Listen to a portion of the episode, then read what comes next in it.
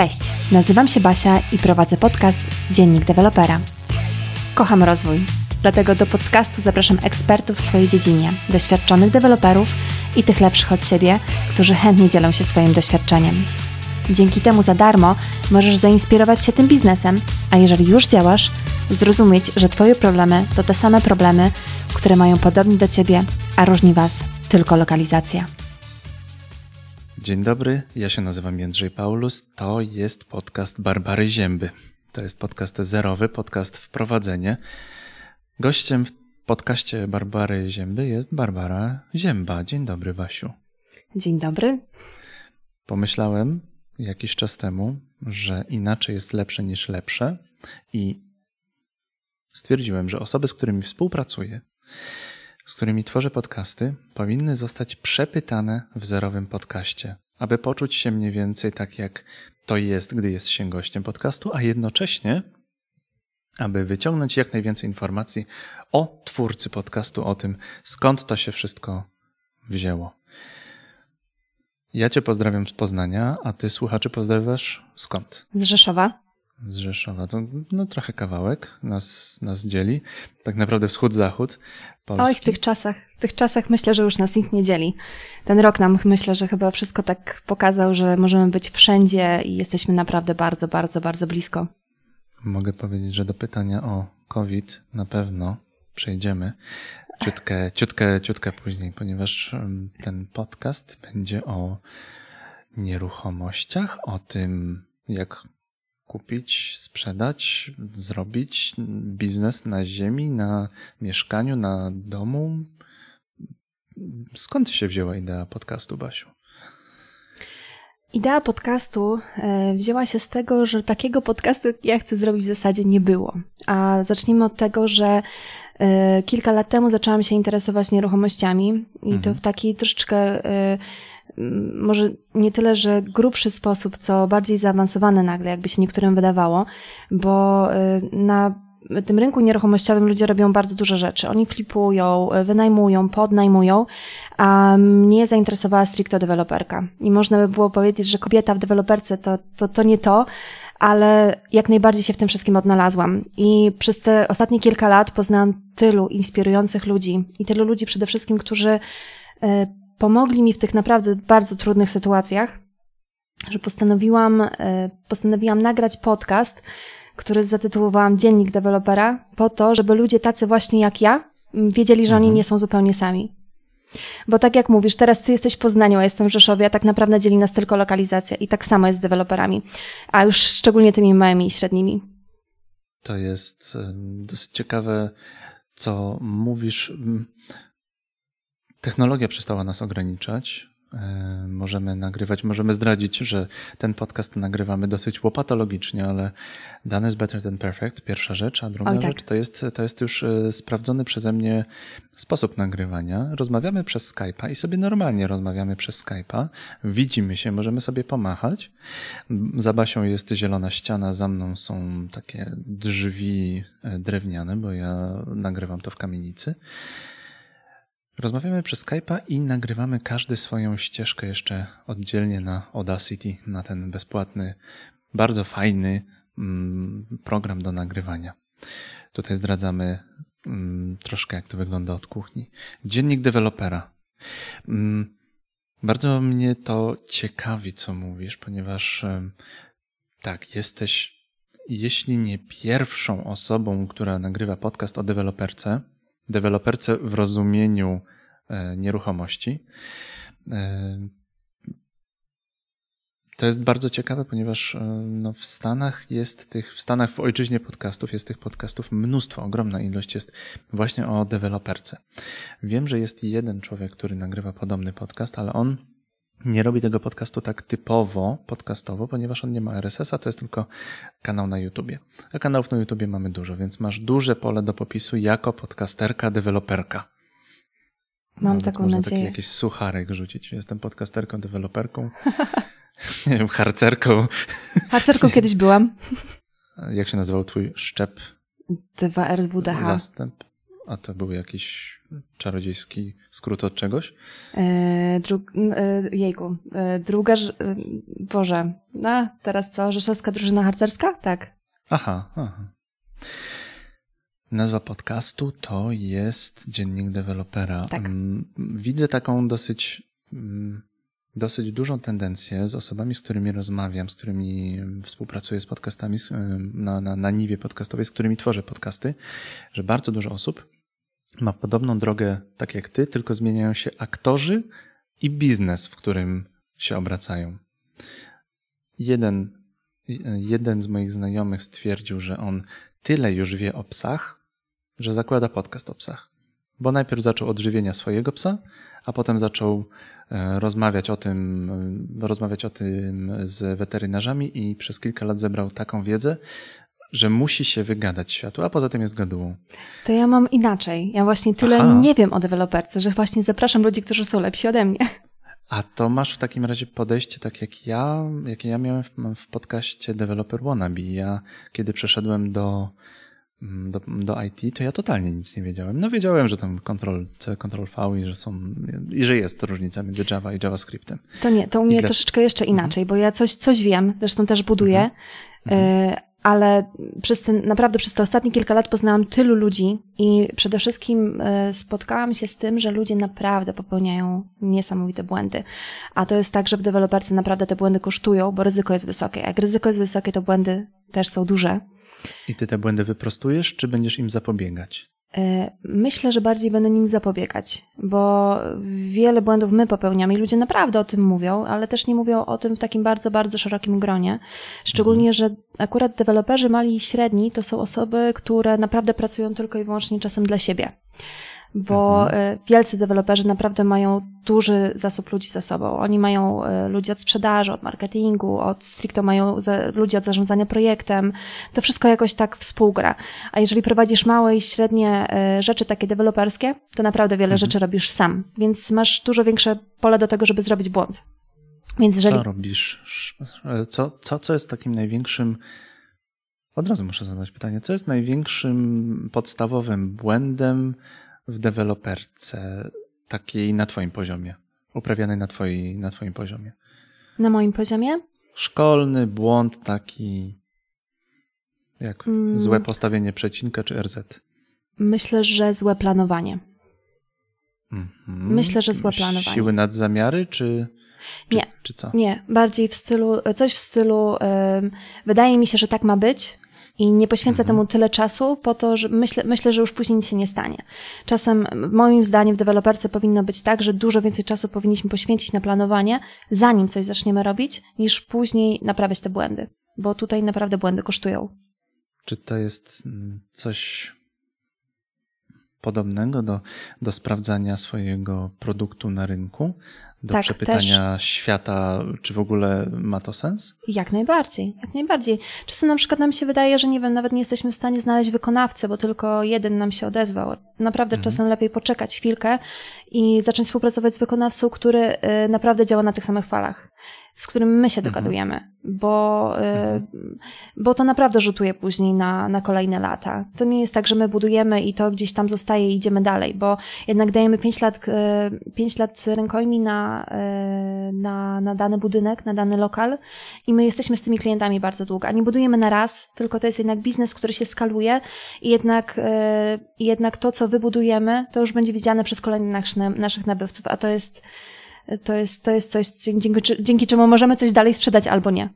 No tak, nie jest to produkt cyfrowy, nie jest to nagranie podcastu, Tak. które można trochę zedytować, tu przyciąć, tam, tam wyciąć, odpowiednio podciągnąć dźwięk. No, nad nagraniem podcastu, nie wiem, 20-minutowym spędzasz godzinę pracy, no tutaj spędzasz, jeśli nie miesiące, to lata i jeszcze to stoi długo. Oj tak, oj tak. Średnio jest to 18 miesięcy dla tych, dla tych, którzy już chwilę tutaj są, ale czasem, czasem taki jeden projekt potrafi trwać i 3-4 lata, w zależności od tego, e, czy na przykład, nie wiem, czy my kupiliśmy już działkę z warunkami, zabu- e, nie z warunkami zabudowy, tylko z miejscowym planem, czy na przykład kupiliśmy gołą działkę rolną i nawet nie ma na nią wydanych warunków zabudowy.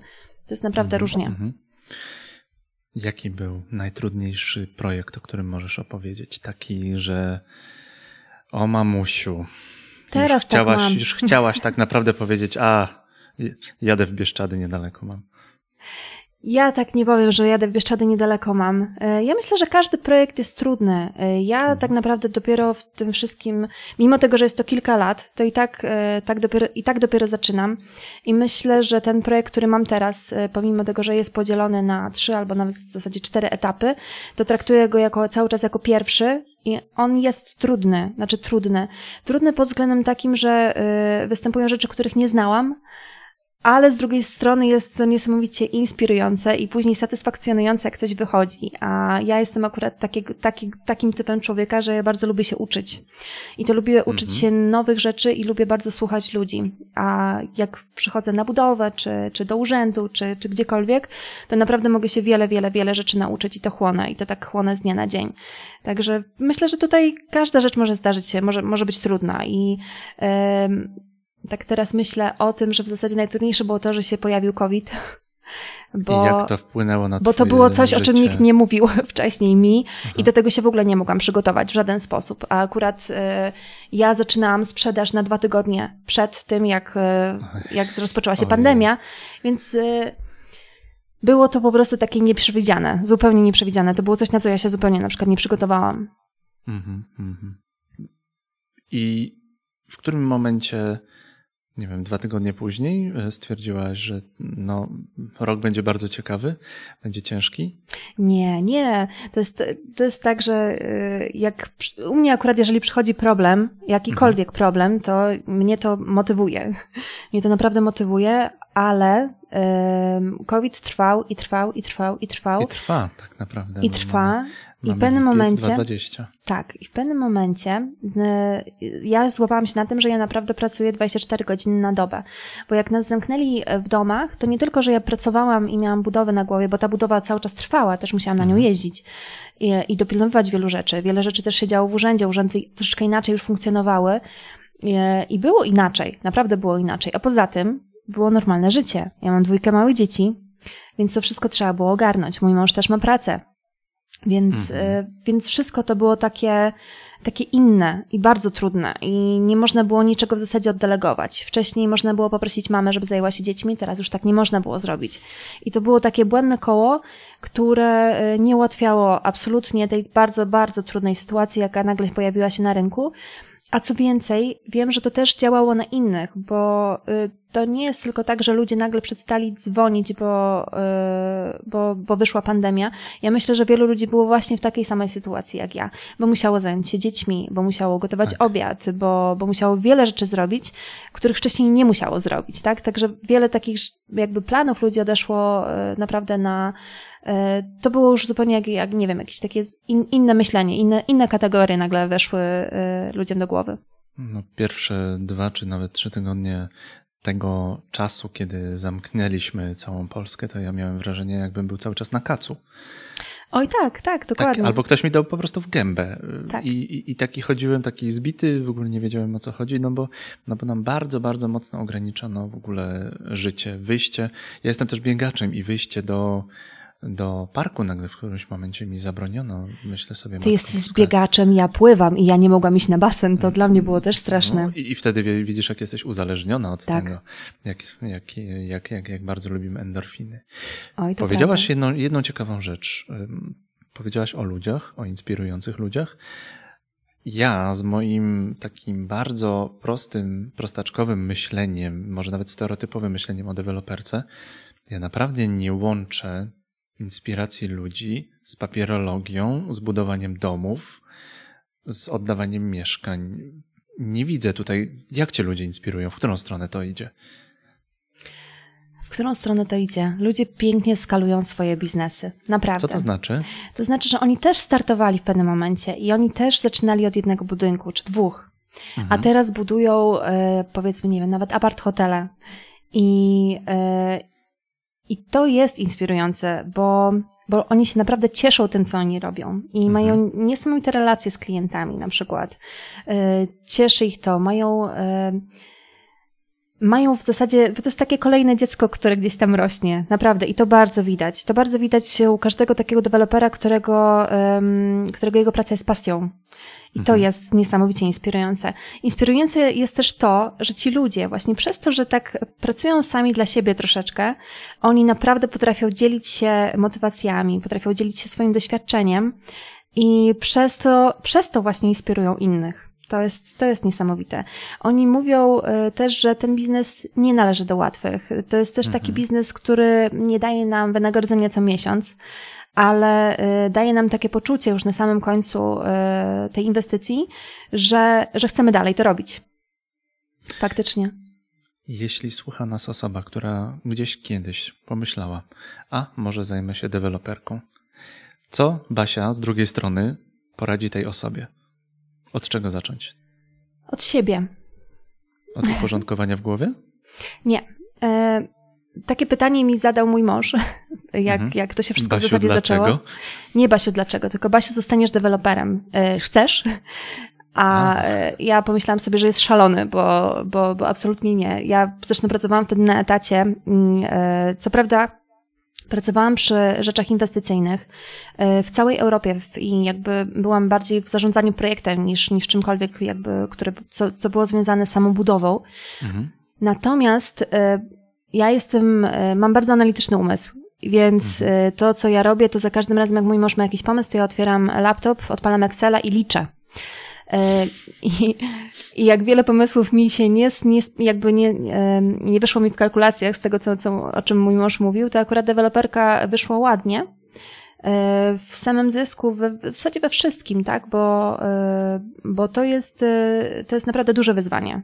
Mhm. Natomiast to, co zrobiłam zaraz później, zanim bo tak, pierwsza rzecz to było to, że pomyślałam, że on jest szalony.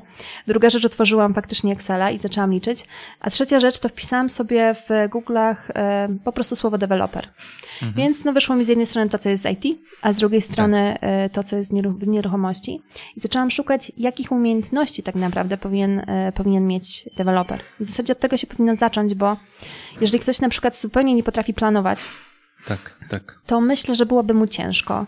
E, myślę, że osoba, która, e, która musi mieć wszystko na już, to też nie jest mhm. osoba, która powinna być deweloperem, bo na to naprawdę trzeba czekać. I e, zyski naprawdę są długie miesiące po tym, jak się zacznie o tym w ogóle myśleć. E, Czyli trzeba mieć też kapitał na początek? E, myślę, że tak, że, że to jest jakby, jeżeli ktoś mówi, że wystarczy zer, tam nie wiem, powiedzmy, z, ktoś może wystartować z zerą złotym, bo będzie korzystał z, z, z pieniędzy innych ludzi, mhm. to, e, to może i by mu to wyszło, ale to jest dla mnie nie. Dla mnie zawsze ktoś powinien mieć, mieć pieniądze na start i powinien to naprawdę bardzo dobrze przemyśleć.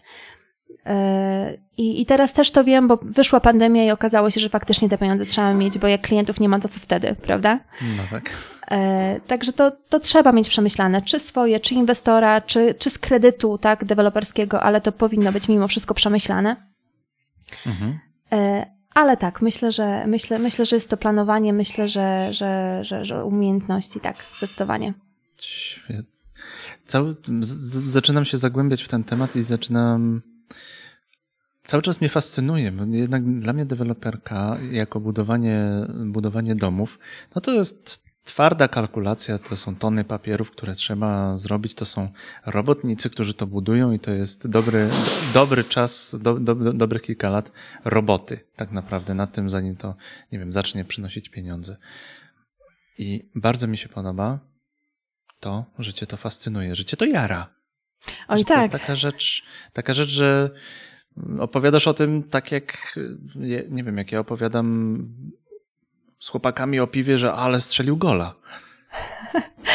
Tak, tak, to jest, to jest prawda. Mam, e, jest zresztą, nie jestem jedyną kobietą w Polsce, która tak, ma tak samo, ale e, to jest no to jest niesamowite w zasadzie, jak się wchodzi na budowę i fotografuje się silikaty, czy zbrojenie, czy coś innego, to się naprawdę robi się to z każdej możliwej strony, a później, później wysyła się do koleżanek po, fa po fachu i one są też zachwycone. To tak, tak faktycznie jest. No ale to trzeba, mhm. to trzeba kochać, po prostu to trzeba kochać. Myślę, że gdyby mnie to tak właśnie nie jarało, to nie dałabym rady tego robić. Nie dałabym rady tego robić, bo problemy naprawdę się pojawiają w trakcie i pojawiają mhm. się bardzo różne. Czy związane z wykonawcami, czy związane z klientami, czy związane z rzeczami stricte urzędowymi, bo, bo takich jest naprawdę dużo. Mhm. I czasem naprawdę nie mamy na nich, zupełnie, na nich zupełnie wpływu i trzeba znaleźć takie rozwiązanie, które satysfakcjonuje wszystkich i jest przede wszystkim zgodne z prawem. Także... Kombino, kombinowanie i jeszcze musi być zgodne z prawem. Nie no kombinowanie. Czasami... Absolutnie nie kombinowanie. Akurat jeżeli e, chodzi właśnie o przepisy, to naprawdę trzeba się mega dostosować do nich i, mhm. i być tak troszeczkę o, o, krok wcześniej. Mhm, mhm. Muszę zadać to pytanie. Mhm. Mm. Są stereotypy i stereotyp dewelopera wziął się w mojej głowie raczej z tego, że była taka jedna, mm, jedna postać w American Beauty. To był kochanek żony bohatera. I to był taki człowiek w typie Briana Tracy, który wow, tak, tutaj kupimy dom, sprzedamy dom najlepszy. Taki, taki standardowy sprzedawca. Taki standardowy sprzedawca, który nazywał się w którymś momencie królem, niepodle... nie, królem nieruchomości. O tak. I tutaj przychodzi Basia i po pierwsze łamie stereotypy, po drugie, Basia nie jest, nie jest facetem. To łamanie stereotypów bardzo mi się podoba, ale chciałbym zadać pytanie, ile razy zderzyłaś się ze stereotypem, albo musiałaś tupnąć nogą i powiedzieć: Hej, ja tu rządzę. Czy były takie w ogóle momenty? Pewnie, że były. W zasadzie one są zawsze. Ja myślę, że w ogóle kobietom jest e, no, trudniej w niektórych sytuacjach i E, my musimy bardzo często zabłysnąć wiedzą, bardzo często też musimy być bardziej pokorne niż, niż inni. E, ale z drugiej strony, mhm. z drugiej strony e, kobiety mają to do siebie, że naprawdę potrafią nie mówić wtedy, kiedy nie trzeba i tupnąć nogą wtedy, kiedy trzeba. Mhm. I tego uczymy się naprawdę przez wiele lat, ale to, to wychodzi. I i czasem, jak wchodzi się na budowę i powie się kilka słów, e, to one wystarczą. Wcale nie trzeba krzyczeć, wcale nie trzeba przeklnąć trzy razy, żeby ktoś nas posłuchał, co i tak się zdarza, ale. E, po żołniersku umiesz postawić do, do pionu? Ludzi? Jakkolwiek by to brzmiało, tak. tak, tak, tak. Myślę, myślę że tak. To, to jest ciężkie, ale ja myślę, że mężczyznom też jest ciężko czasem, bo to nie mhm. jest też tak, że my się super będziemy zawsze dogadywać z każdą osobą, która jest na budowie, czy z każdą osobą, która jest w urzędzie. Nam, kobietom, na pewno jest lepiej dogadywać się w urzędzie. Y, mężczyźni nie mają tyle cierpliwości, y, chociaż znam też takich, które mają, mają, mają ogromną. To ale... chyba, chyba, chyba z perspektywy faceta, z, z rozmów z mężczyznami, z kumplami. Odnośnie cierpliwości jest tak, że to jest po prostu bój z samym sobą, żeby nie powiedzieć terefere, co wy tutaj robicie, tylko po prostu trzeba um, zacisnąć zęby, zrobić oddech i czekać, aż się, nie wiem, aż się sytuacja rozwiąże. Znaczy, kobiety dokładnie mają tak samo, tak? Tylko mhm. wydaje mi się, że jest im łatwiej im to przychodzi, a później mhm. Łatwiej nam też jest się dzielić emocjami, z, nawet z naszymi przyjaciółkami, tak? Jesteśmy w stanie zadzwonić podzielić się tym zaraz i to już po prostu z nas schodzi w jakiś tam sposób. Myślę, że mężczyźni mają trosz, ciutkę inaczej, ale, ale tak to jest. Natomiast y, faktycznie tak jest, że mierzę się z tym i y, też rozmawiałam z wykonawcami, którzy zupełnie nie szanowali tego, że jestem kobietą i chcę coś robić. Y, zdecydowanie uważali, że nie mam wiedzy, nie jestem w stanie się niczego nauczyć. Tylko dlatego, I na pewno mi się nie uda. Że, że, masz, że masz długie włosy, tak? E, tak, tylko dlatego, że mam długie włosy, tak, tak, tak, tak. I pomalowane paznokcie, tak? To, to no, tak to no niestety tak. jest. Natomiast e, myślę, że bez względu na biznes to nas spotyka, nas kobiety, ale... E, ale co? Ale myślę, że jeżeli mamy na tyle świadomości, że jesteśmy w stanie dużo zrobić i, jesteśmy w stanie osiągnąć może nie tyle co mężczyzna, ale tyle co tyle ile faktycznie my same chcemy, to zawsze jesteśmy w stanie to zrobić. Mhm. Co robisz poza budowaniem domów, osiedli, sprzedawaniem wielkich. Nie sprzedaję osiedli. nie sprzedaję osiedli, w zasadzie sprzedaję małe lokale. E, natomiast e, co ja robię poza? Poza mam dwójkę małych, małych dzieciaczków e, i w zasadzie z nimi jestem, im się poświęcam w szczególności. To ci, to, to ci urządza życie. To mi na pewno urządza życie. A jak już mam czasem dość, a myślę, że każda mama ma czasem dość, to idę na basen i pływam. A Ale jak jeszcze coś? Jeszcze coś robisz? Jeszcze to coś słychać robię. w twoim głosie. E, a tak, czasem śpiewam od czasu do czasu.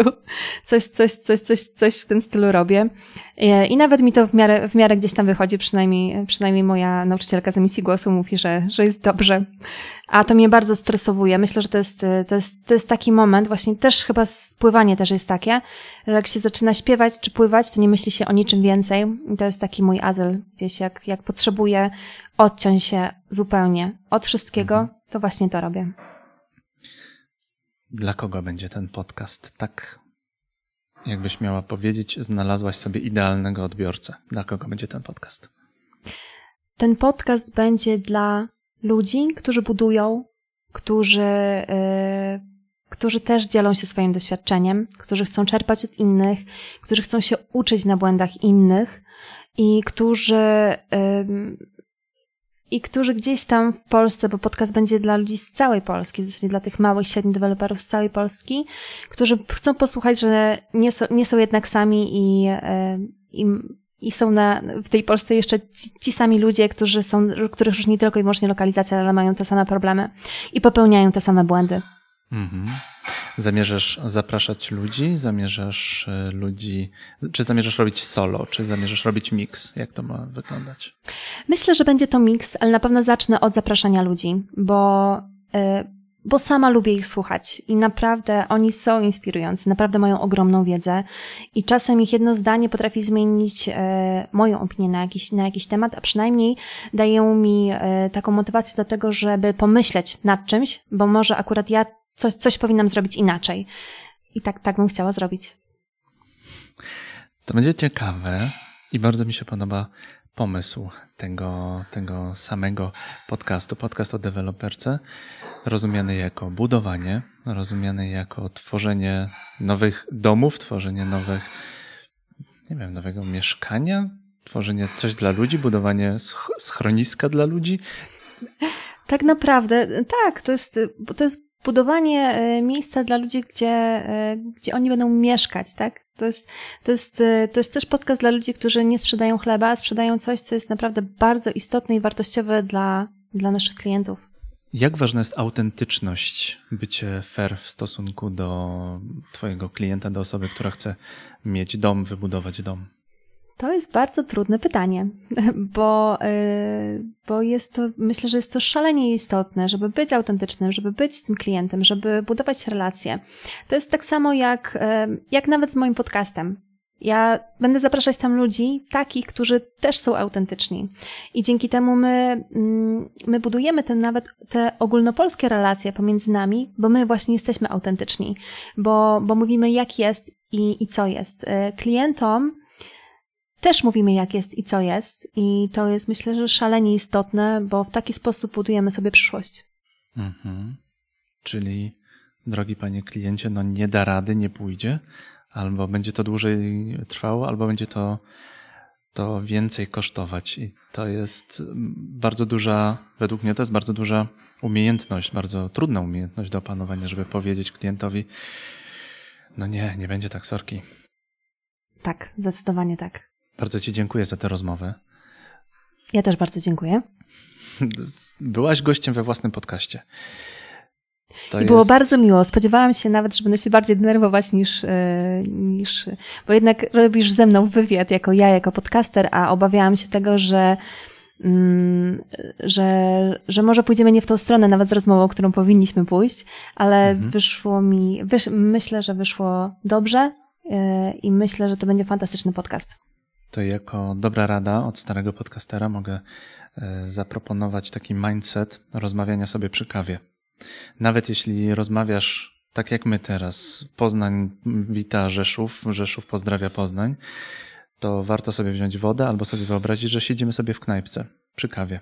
To naprawdę zdejmuje bardzo mocno napięcie z głowy i bardzo mocno pomaga wyluzować się.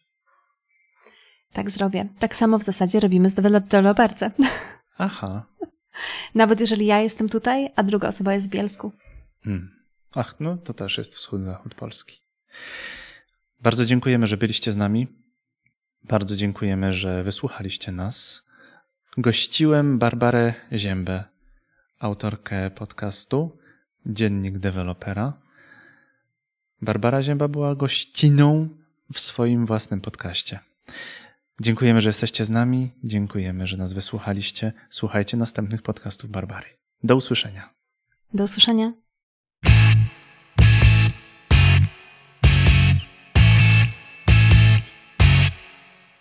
Jeżeli ten podcast był dla Ciebie wartościowy, kliknij subskrybuj, a nie będziesz musiał mnie szukać. Jeżeli chcesz, aby usłyszeli o nim znajomi, podziel się tym podcastem w social mediach. Do usłyszenia.